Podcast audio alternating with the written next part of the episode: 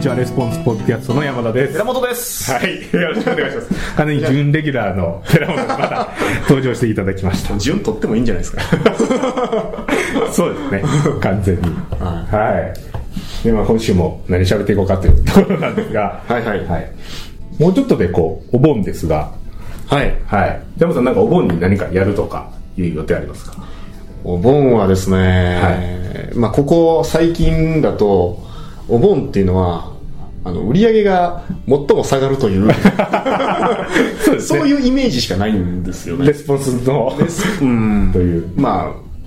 あ、ね、通販系はなんかそういう系が多いんじゃないかなっていう気がするんですよ。正月はそうでもないんですよね。そうですね、うんこう何が違うんかがよく僕もわからないんですなんかね、正月は、わかんないですけど、多分家におらなあかんでしょ。あの実家とか。ああはいはいはいはいはいはいね、でもなんかお盆ってお出かけするでしょその旅行とかっていうんうことです ね、だからなんかこうそういうネットの通販とか、それ系っていうのは売り上げ下がるのかなというふうに毎年言ってます予想でゴールデンウィークとかも似てますよね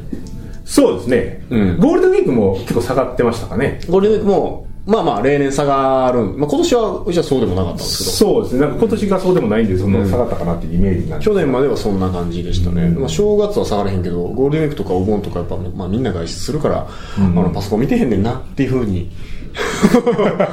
なりましたけどねそうですねまあ、特にもう最近もしかするとあのスマホとか出てきてるからああもしかしたら外出先でもネ見れるットでのアクセスネットのアクセスがこうねいうあの場所を選ばへんくなってるっていうのがあるのかもしれないですけどそうですね、まあそれでこうもしかしたらあまりこうその下げ幅というそかうあそうまそうり落ちてないっていう状況になってきてるのかもしれないですね、でまあなんじゃかんじゃメールとか、まあ、メルマガとかはめあの、ね、携帯で見て面白そうやったら、まあ、パソコンに戻ったりするじゃないですかしますね、うじじっくり見ようとそうそうそうそう、はいだからそういう動線もちょっとこう出てきてたりするのかなとか、まあ、今年はねどうなるかわからへんけど、まあ、そういう思い出ですね8月のボーボーンっていうのはもうお盆の話ですが完全に仕事の話だってねやることないですよねお盆まあそうですねなんかこう家族の実家に帰らないといけないとか、まあ、帰らないといけないって言ったらかなり語弊がありますけ ど帰ったりとかそういうのもありますが、いざ帰ってみると、んまあ、子供の世話しないといけないとかはまあありますが、んまあ暇ですよねやることないでしょうでねまあ僕らもあんまりこう普段なんていうの長期の休みで家にずっといるってないから、いはいはいはいあんまいるとこうだんだんこう嫁があのおなんていうのよ僕が悪いんですけど、はいは嫁がイライラするんでしょうねあそうなんですかな家にいんのに本読んでたりとかああなんかやれよちゃんとやれちゃよん的となやるよでやること、まあ、家聞いあの散らかってて子供は泣いてるとはいはいはい、まあはい俺は本も読んでいると。それを送るじゃないですか。なるほど僕もほんならもうやってるんでもう同じようにイライラはされてるのに気づいてないという状態かも僕の方がまだ優しさ。なるほどね気づいて ますね僕はもうあれですねもう呼んでますね普通に なるほどあそういうのもあったりして、ででここっちもなんていうか仕事したいから、んでもお盆やし、こう、おらなあかんっていう、このね、あの、気持ち的なイライラがあるわけですよ。そうですね、うんなるほどあ言うて僕平日家にいたりする時もあるから、あ家にですね家にはいはいはいはいはいなので、なんていうかな、僕は結構家にいるつもりなんですよ。えっと他の旦那さんとかと比べた らよく家に行ってるやんかとっやんかと思ってるんですけど、て言うともうやっぱまあ実際そうじゃないんだと思いますけどね。なるほど慣れたって言ってたから、多分、あの、慣れただけだと思いますけど。その実際はほんなら全然いいないないんじゃ、うん、僕はそうでもない。僕はいるつもりなんですけどね。僕も そういうつもりなんですけどそうかだからそのお盆とか、その長期休暇というのはちょっと危険なんで、ちょっと聞け大学出版も、えっと、13日からお盆休みなんですよ。一応、だから13、14、はいはいはい15は会社が休みやから、僕は会社に行ってはいけないことになってますと。はいはいなってますはいはいはい家家的にはね。で、13からお盆休みっていうのは言ってるから。はいはいはいでも一応2日間ぐらいはちょっと出ようかなとは思ってますけど。会社ですか会社じゃなくて、あの、家から。家から出て、どっかで仕事をそうそうそうそうそうそう。ノスターもね、その方がね、家庭円満につながる。そのもうこういい品からしゃあないという諦めがいい日からしゃあないということですねそうそうそうそうなるほどその代わり残りの日はまあまあパソコンも開かずに本も開かずにあのね自分の2階の仕事部屋に置いといて、まあ、家族と過ごそうかなとということですね子供と遊んで そうそうそう家事をちょっとたまには手伝って寺本さんって家事手伝ったりとかってしはるんですか家事はね、まあ、手伝ってるつもりではありますけど 結構ね僕ねあのねなんかやりだしたら止まらないんですよそのこだわりとかそういうことですかだはいはいから掃除とかやりうんやるの嫌いなんですけどやり始めたらもういい加減にしてって言われるぐらいずっとやるんですよ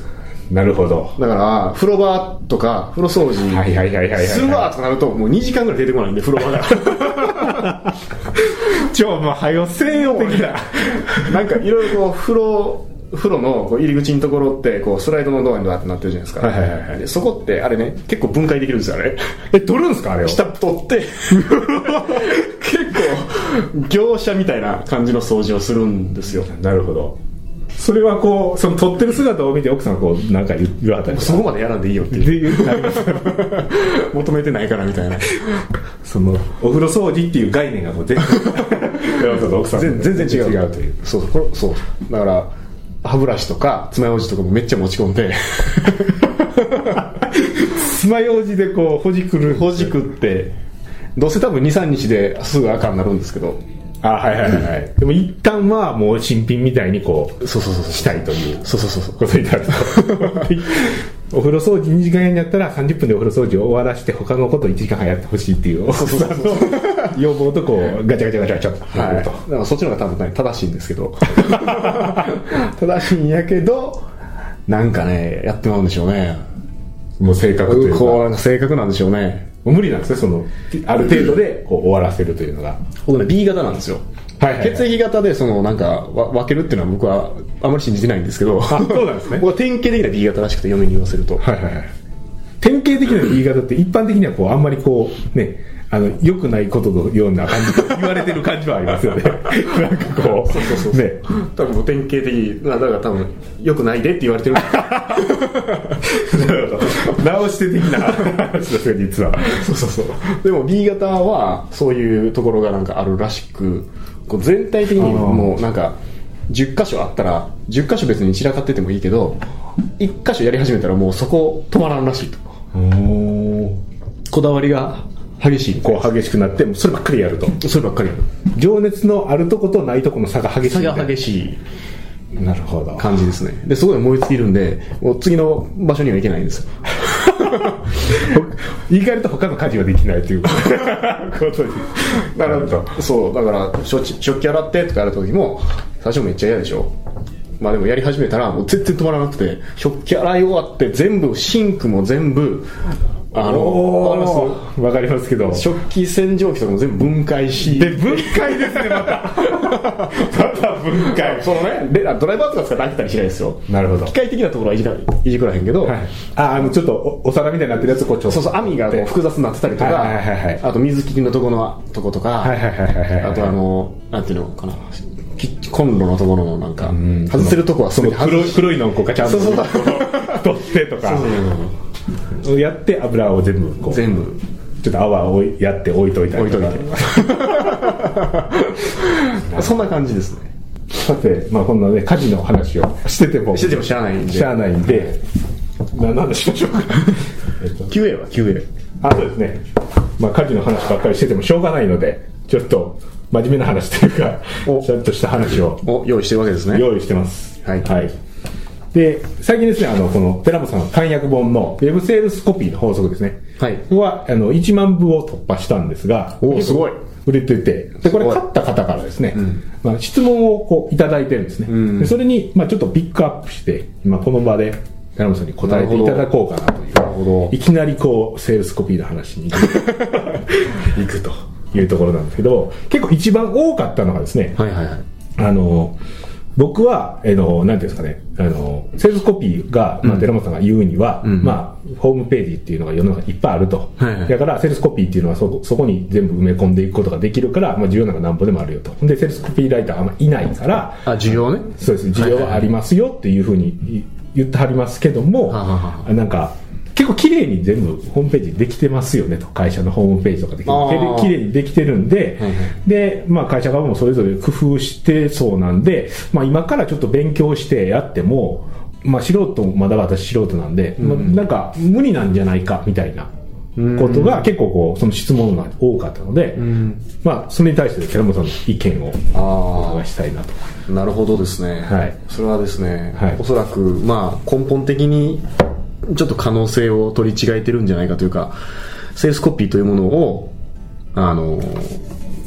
なんていうの文章術的に捉えてるんじゃないかなというほう文章術、うん、感じがしますね。ホームページの作り方でもなければ、セールスコピーっていうのは、ホームページの作り方でもなければ、文章の書き方でもないと。うん、そうですね、うん。まあセールスコピーって何かっていうと、まあ、セールスなんですよね。そうですね売ることなので、その本質というか、文字として上がってはきそうまそうすそがうそう物理的にはだから目的そのものがセールスだから、あの需要がないとかそういうのはあもうありえないです よねだから世の中にじゃあ売り手がいなくなるってことだからそういうことですよねセールスがいらないいらないっていうもう商品売れて売れてしゃあないからもうセールスマンなんかいらんわと商品作ったらもう 作った作っただけ売れるわみたいなそういう状態やってことですよねそうそうそう、えそういうのはありえないわけですよね、うんであの、まあ、ダン・ケネディもよく言ってますけどもその僕らが生活できてるのは全てそのセールスマン売る人がいるおかげだと、な誰が誰かが何かの原料を誰かに売って、はいでその誰かの原料を買った人がそれを商品にしてその商品をしたものがを誰かに売ってみたいなその全部セールスマンがその、ね、全部をつないでくれてるわけだか らそういうことですよねこうどこうその売ったお金をほんでそれを企業がまた利収益にしてちょっとこうやったりとかいうことをそうそう給料もそこから出るしそうそうそうそうさらにこうぎょ材料買ったりするのもそこから出るしということですよねだからセールスコピーがいらなくなるイコールセールスがいらなくなるっていうことだから、まあ、それはありえない話ですよね、ですねうん、だからセールスコピーっていうのはもう本当に営業マンの代わりを文章がしているっていうただそれだけなので、だからインターネットっていうのはあインターネットのそのホームページになんでそのねセールスコピーを入れるかっていうと営業マンが行く代わりにホームページを見た人に買ってもらうため、えーですから、もしそれインターネット見た人に、ね、瞬間的に営業マンがいけるんやったら別にそれでもいいわけですけど電話バッてかけてねバッて取ってもらって喋れるんやったらそうそうそうそれでもいいけどっていうそうそうそうそうそれの代わりをするっていうことを、だから別にあの世の中のホームページがいっぱいあるから全然関係ないですよね商品商品があってそれを売りたい人がいてででそれの需要があるマーケットがある限りまあうん無限にありますよね そのチャンスっていうのはそうですそねうそうそうそう、うんでしかも今ほとんどのそのウェブ上にあるホームページっていうのは、えー訪問者にその商品を売ることができてない、なのそうですねうんだからもうあの実際存在はしてるけども、えー機能として十分果たしてないっていうことだと思いますね、要はこう売ろうというふうな目的で作られてるけども、全然売れてなかったり、そもそも売るっていうことすらしていなかったりしていなかったりということですねそうですねなので、まあ、このご質問に対する答えと、まあ、素人素人というか、まあ、ちょ今から勉強しても参入できるあの余地はあるんでしょうかという質問に対してまあは余地しかないですよ ね余地って余りみたいな感じだけど 余ってるとかいうもん次元の問題じゃないですからね、どっちかっつうとウェブデザイナーとかの方があの熾烈ですよああそうですね、うんなんかホームページ綺麗なのもう作ってますじゃあそこに対してもっと綺麗なウェブいやあのデザイン作りますよ,、ますよっていうのはまあ厳しいでしょうそねうしんどいですねしんどいある一定のクオリティのものをみんながこう持ってるのでそれを超えないともう話にならないというだから僕らのところにそのコピーライティングとか習いに来る人っていうのは結構ウェブのあの制作の方が多いですねあそうですね、うん結構おられますね やっぱりそのデザインだけだと、うん、付加価値が提供できないからでやっぱりその特に、まあ、B2B とかなんかだったら投資対効果ですよねそうですだねから綺麗なホームページ作るのに300万かかりましたはいでこれいくらになって帰ってくるんですか、いや別にこれは綺麗なの作っただけなんであの会社のイメージがアップしますみたいなだったら300万って、ね、こうコストっていうかそうね、あの費用になる、まあ、一緒一緒ですけどなんて言ったらいいでしょうねこう、まあ、無駄とは言いませんけど、こう出費ですよねなんかそうですねなんかランニングコストというか、もう店開くんやったらこれはやらなあかんけどまあこれが何かを生むわけじゃないみたいなそういうふうな形になってしまいますもんね、うん